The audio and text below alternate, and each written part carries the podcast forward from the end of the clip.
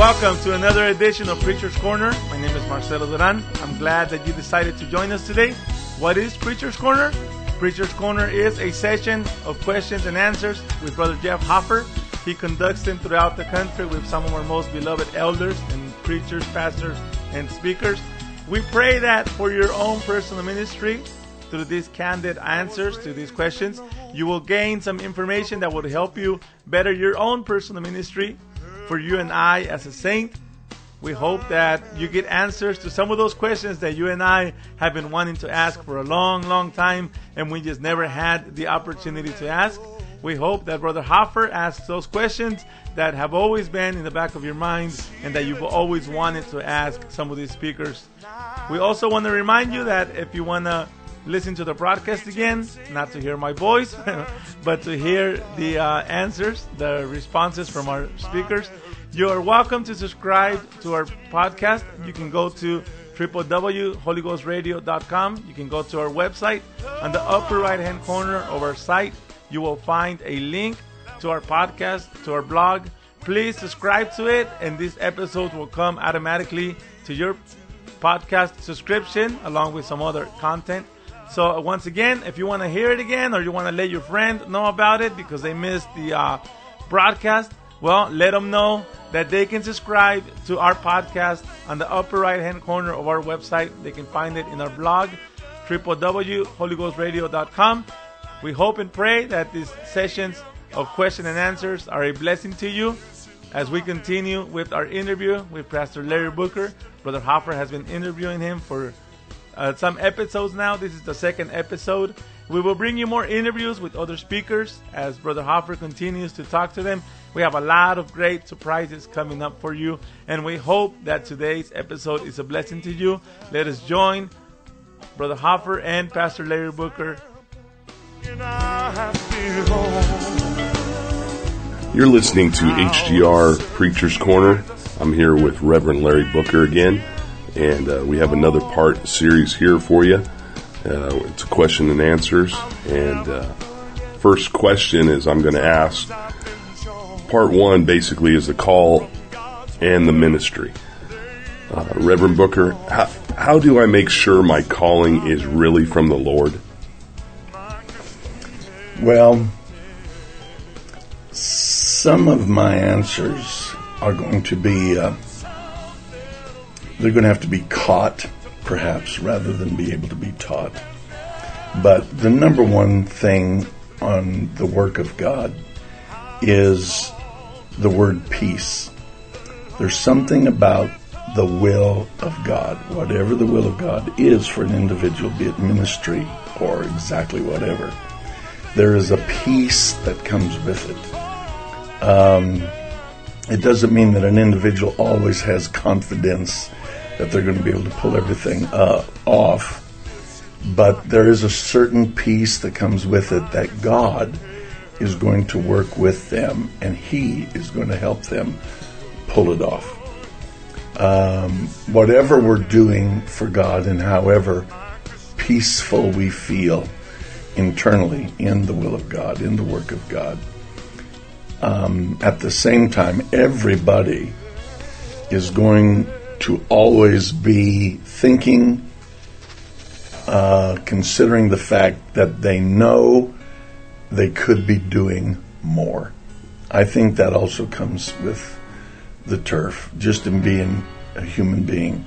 We always know there's more that we could be doing.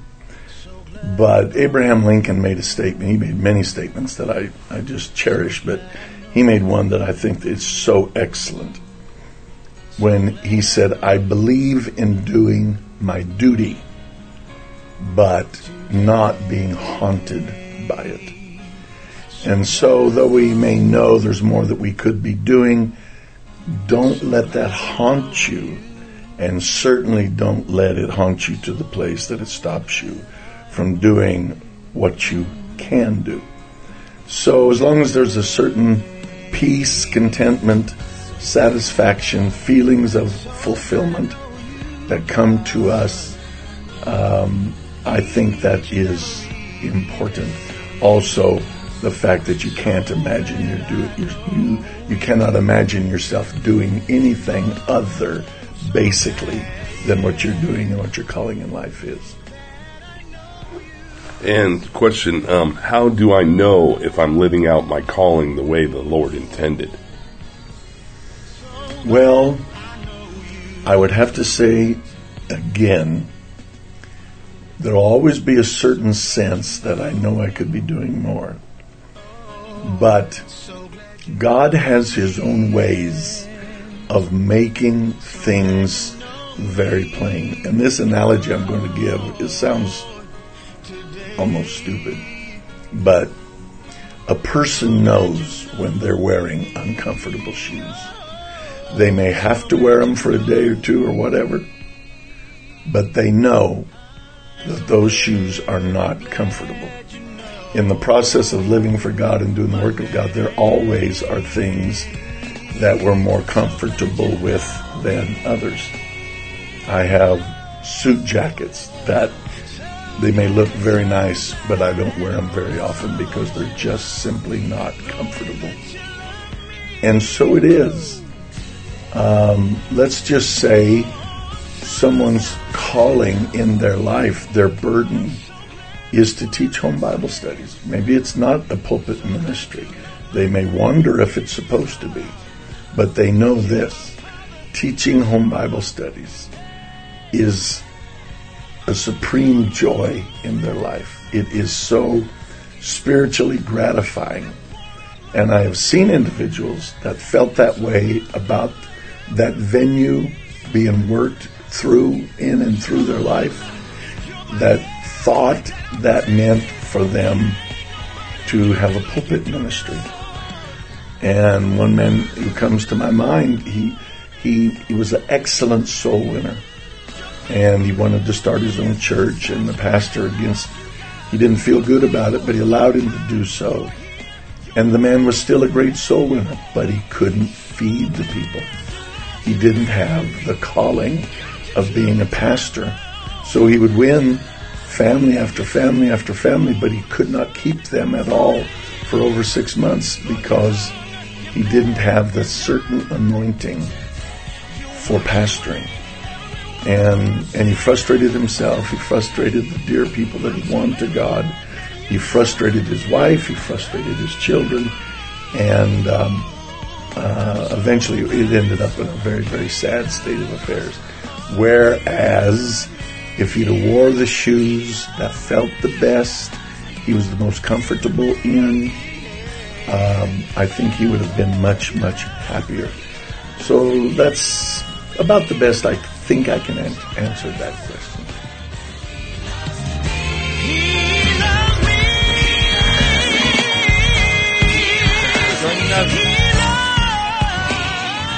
Remember that you can go to our website to www.holyghostradio.com. At the upper right hand corner of our site, you will be able to find a link where you can subscribe to our podcast. You will also be able to find a link to our blog. You're going to find this broadcast under the blog, under the podcast. You can subscribe to them and this podcast will come automatically to your subscription. If you want to let a friend know about it, send them over to our website, holyghostradio.com, so that they can subscribe to the podcast and catch the episode in case they miss it. www.holyghostradio.com at the upper right hand corner of our website to sign up for our podcast. Now, can God really use someone in ministry who can preach, but is not very good with administrative details or necessarily an effective witness? Oh, I believe that is very true. In fact, obviously so. And there are also, vice versa, there can be people who are extremely good with witnessing and administrative details or whatever realm that don't necessarily have a real strong preaching uh, ministry. Um, you know, I think if you were to place the ministry of Elijah next to the ministry of Isaiah, you would see that these two men had very, very, very different ministries. Another classic example would be the ministry of John the Baptist, trying to compare that to the ministry of the Apostle Paul. It's it, they're very very different. Um, so um, administrative um, details, things of that nature, those are not exactly my strong fortes. They really are not. But I know that. I recognize that.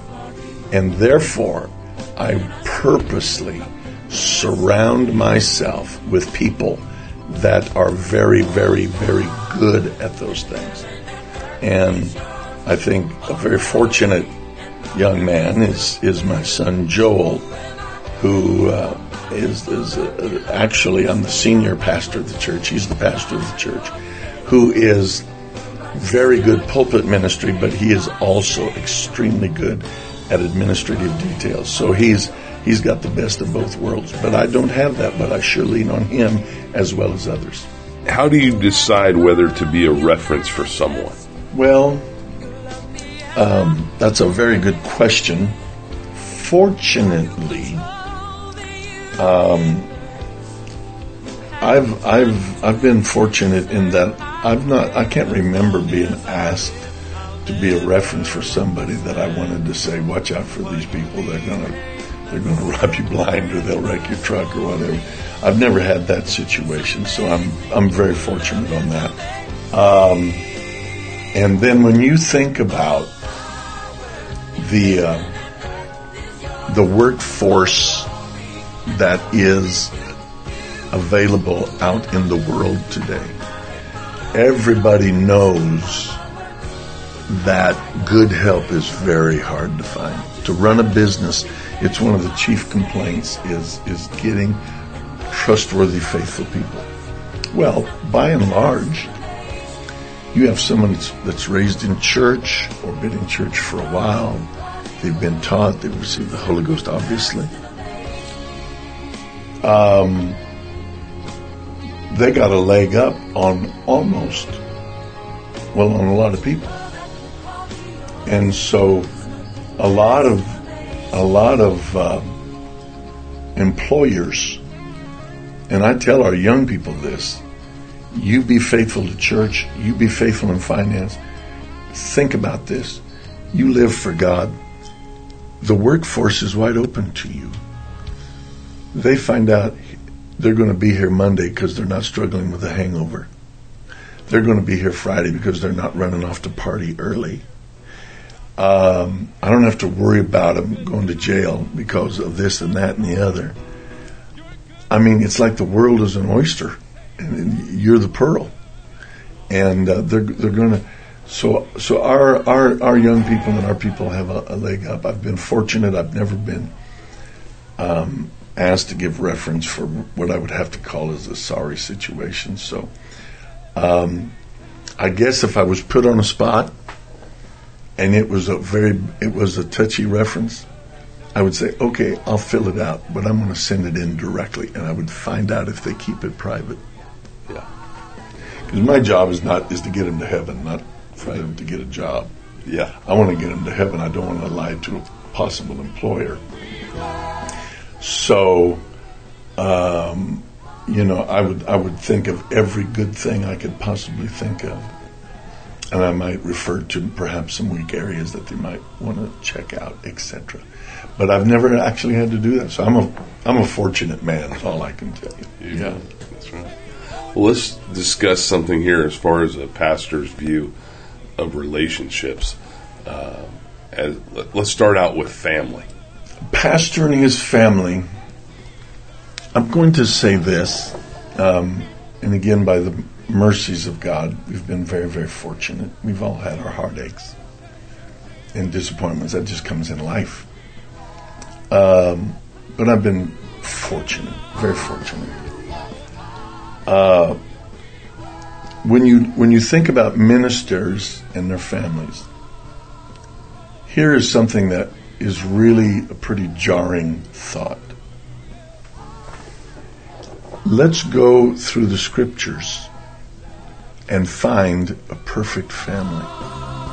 Now, this is good to use perhaps sometimes if there's a if there's a um, somebody in the church that's in the business of finding fault with ministers' families. Okay? And I did have to do this one time with an individual, not that they were finding fault with my family, they really were not. But they were pretty critical about um, a situation. And I said, Let me ask you something. I said, Was Abraham a man of God? Yes. What do you think about his family life? I mean, let's let's talk about how how well um, did um, Sarah, how well did Isaac and Ishmael, how did well did Hagar, how how well did that family get along? Okay. How much love was there between Keturah and her sons and Isaac, etc. Let's talk about Jacob and his brother Esau. This family. Let's talk about Jacob's boys. And as you really go through the entire Old Testament, I, I know there was ideal families there, but find one of them to say, this is the family we want to be like. Furthermore, in the New Testament, we have ideals given us about bringing up your children in the nurture and admonition of the Lord.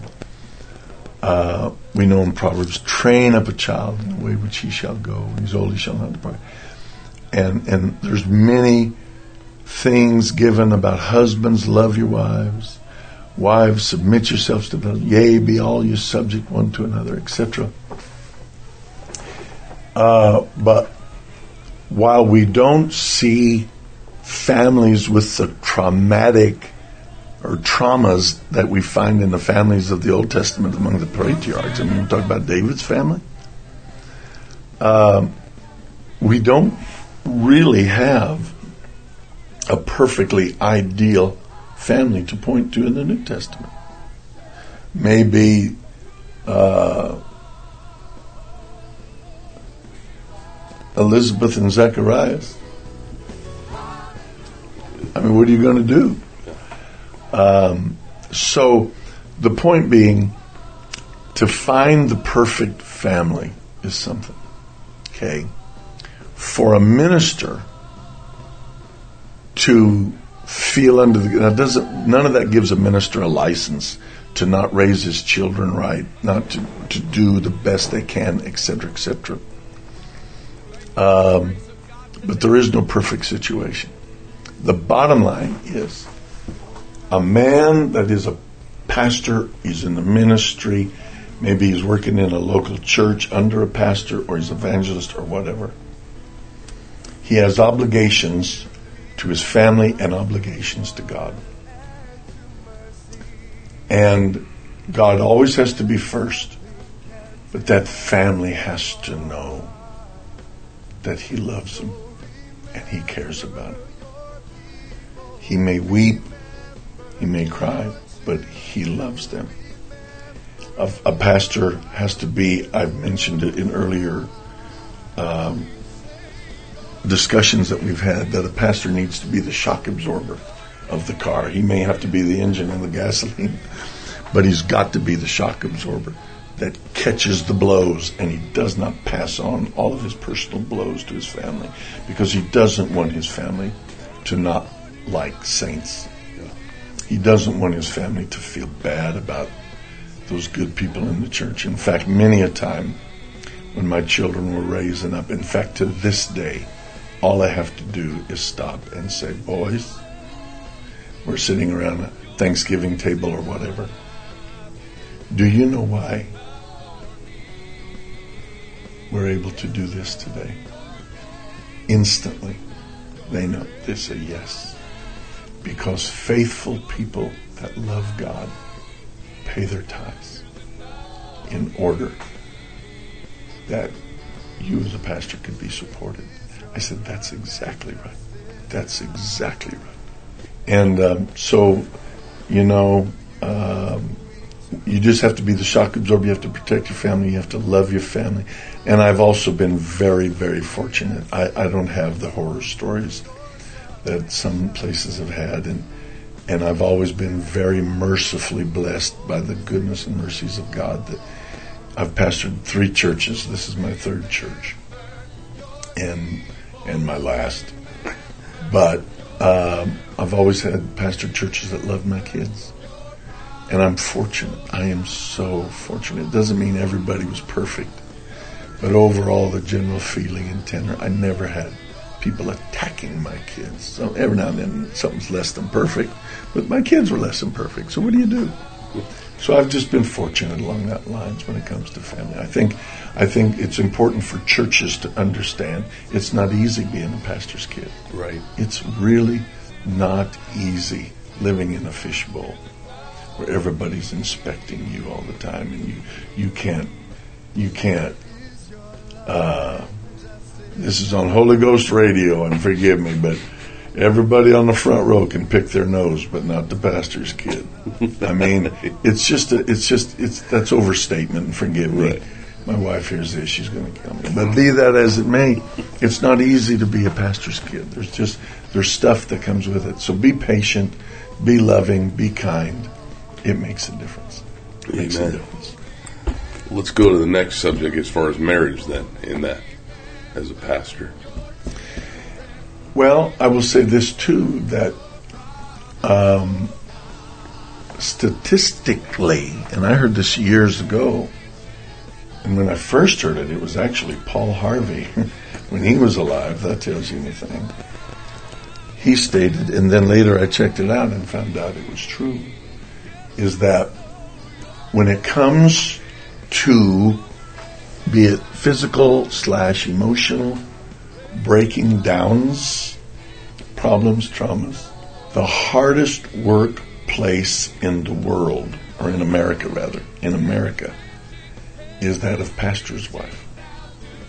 Now I know that's across the board, uh, denominationally, etc. But that screams something. That screams something.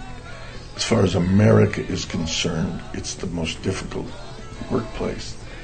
So many expectations. Again, so many people eyeing, viewing, watching, speaking, talking, whatever. Uh, I go back. I don't know what to say. Uh, I've been, I've had a charmed life, and uh, people have been good to my wife, but she's been good to them. And um, we have never been at cross purposes about loving truth, loving this gospel, loving what's right. Um, I've never struggled with her not believing, teaching, living by anything that I ever taught. I mean, that's a charmed existence. And um, um, I guess I'm, I'm sitting here and I just feel so thankful I could actually cry because God's God's just He's just been good. I, I, I don't know what to say, but but don't be too hard on a minister whose wife is struggling. And and and and the, and and ministers that struggle. There's so many pressures that that are alive and well. You know, there's pressures to succeed. There's pressures to do good. There's pressures to grow. I know what it is to pastor and want to grow so bad. I know what it is to pastor 30 people and work and pray and fast and teach and, and see it get built up, you know, to almost 90 and you're as, you're as excited as a school kid and watch it in two weeks' time go down to 16 Yeah. from people moving, backsliding, walking away. Just, I've watched it. And I've seen it good work, pray, fast, go back up into this and, and go back down into the teens. I've seen it. I know, I know the, uh, the pain of that. I know the disappointment of that. And so I'm just here to tell you that, that, uh, pastoring, there's, there's, there's just a lot of chug holes and bumps in the road and, and, and yes, it can be the most wonderful job in the world. Uh, but it is one of the most challenging jobs in the world. So, so be prayerful and be patient when it comes to yourself and and and when it comes to a minister's family, a minister's wife, and a minister's children. Yeah. Those things. And on a side note, I mean, just being a saint, seeing a pastor what he goes through, I think it's the hardest job in in the world. I really do. I really do. Well, it's certainly different. Okay, let's say a man is a full time minister. It's not like he's out there hauling hay for 12, 14 hours a day. It's not like he's out there working in a coal mine. Right. Um, and, and, and, you know, we all know that there's men that work so hard and they come home and they're so physically exhausted. And, um, and all of that. Yeah. Okay, so generally speaking, if a minister is a full-time minister, he doesn't do that. But there's many a minister that's leaving the ministry to take jobs like that, Yeah. and um, and it's the the the mental, emotional strains truly can be so great and and so deep. Um, and I'm not here singing the blues. Again, I, I look at it, I don't know, I just feel like in so many ways I've had a charmed life. I've had situations arise that could have developed it been a whole We know that. But but I I know of good men, better men than me that have that have just suffered uh, so very much. They're going to have very, very special, special places in heaven. And and who knows? I remember Merle Ewing one time. We we looked at a pastor. This pastor was way up in years now. He was in a wheelchair. He had pastored a church in a large city for probably 35 years, and he probably at his biggest maybe had 50 or 60 people now it was down into the teens. And Brother Ewing said, You know, of course, he called the whole world Bubba. but he said, You know, Bubba, he said, when God starts passing out the crowns, I got a feeling we're all going to be really surprised. Who's going to get some of the biggest and the most glittering, beautiful crowns? And he said, Who knows the reward that man right there is going to get? And and I believe that. I believe that with all my heart. Amen. And um, so, but I know that it's um, it's a great calling. It's a great life. And um, God bless all of the wonderful, beautiful men that have given themselves to this work. It's the greatest thing going in the world by far. And I thank God. I thank God for you. I thank God for Holy Ghost Radio. I mean it. You all are doing a great job. God bless you. It's important. Last question here about uh, relationships with children as a pastor. Well, somewhat covered it, but I will go further to say this. Again, they're growing up in a fishbowl. And they're just kids. You know, kids are kids are kids. And uh, just because they are supposed to be exemplary, um, they're still kids.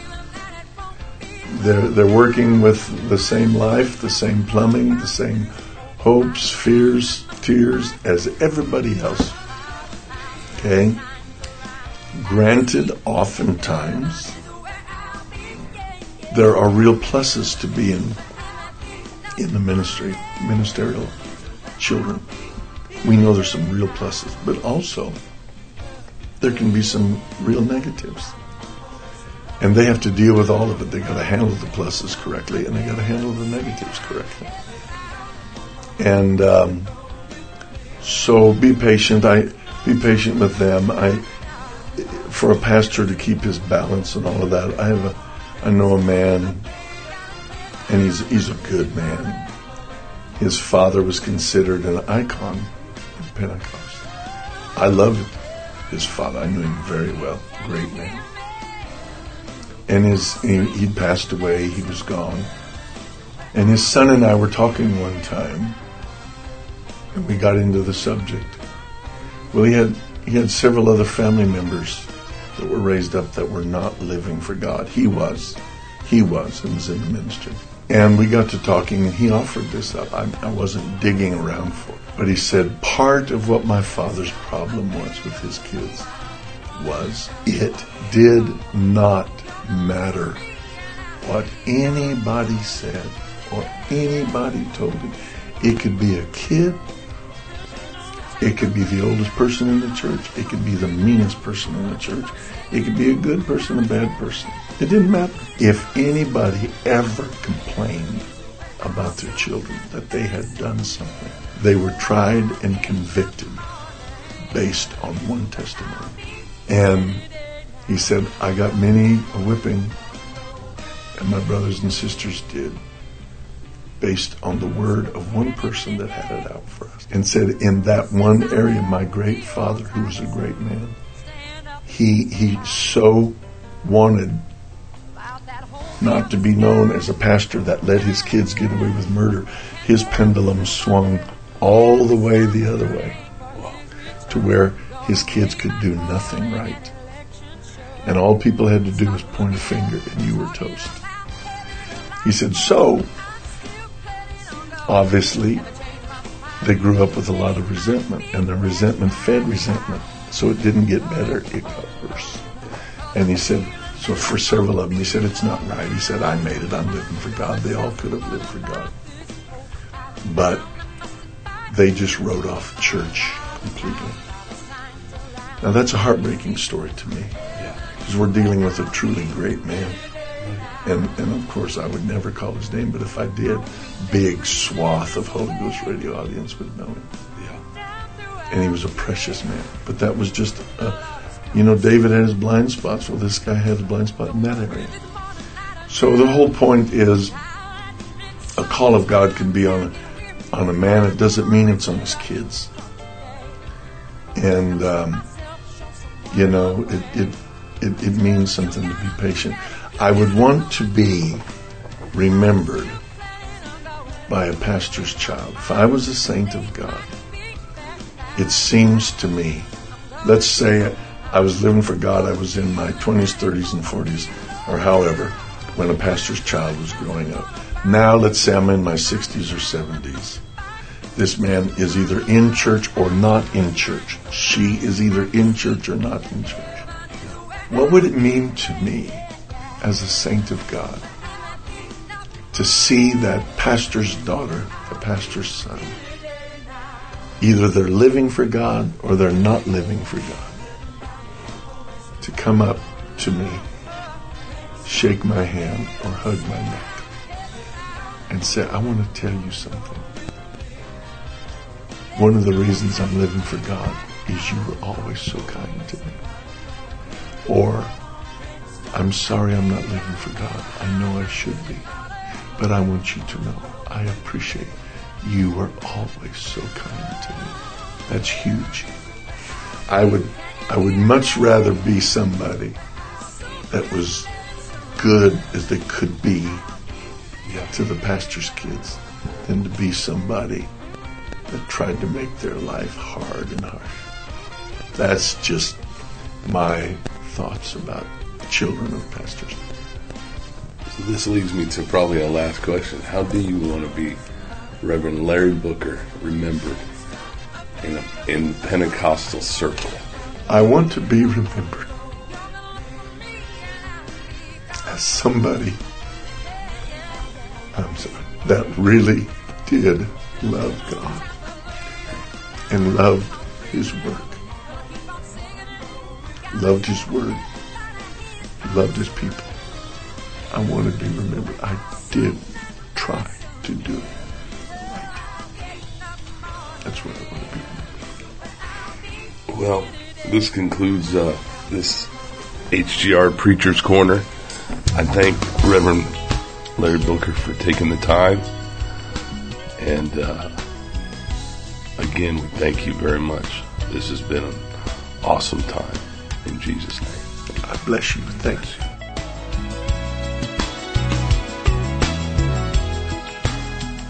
We're going to come to the conclusion of this episode. We want to remind you that you can subscribe to our podcast by going to www.holyghostradio.com www.holyghostradio.com. At the upper right hand corner, you will find a link that says podcast. Please subscribe to it, and you will be able to obtain this broadcast in a download as a podcast for you. Also, you can follow Brother Jeff Hopper on Instagram. If you're on Instagram, you can follow him at JHHG Radio. JHHG Radio. So Jeff Hopper, Holy Ghost Radio. So it's JHHG Radio. You will be able to follow Brother Hopper on his Instagram and you will be up to date as far as interviews and different conferences that we have going on. Another feature on our website that you want to take advantage of is the schedule, the schedule part of our website. You can go on the schedule link and find out when the next broadcast, when the next live event takes place. Follow us on our calendar as we bring you more exciting events at Holy Ghost Radio. Thank you for joining us today on this second edition of Preacher's Corner. We hope that you join us next time for another edition as Jeff continues to interview Pastor Larry Booker, and we hope you have a blessed day and God bless. This is my heritage, my Christian heritage.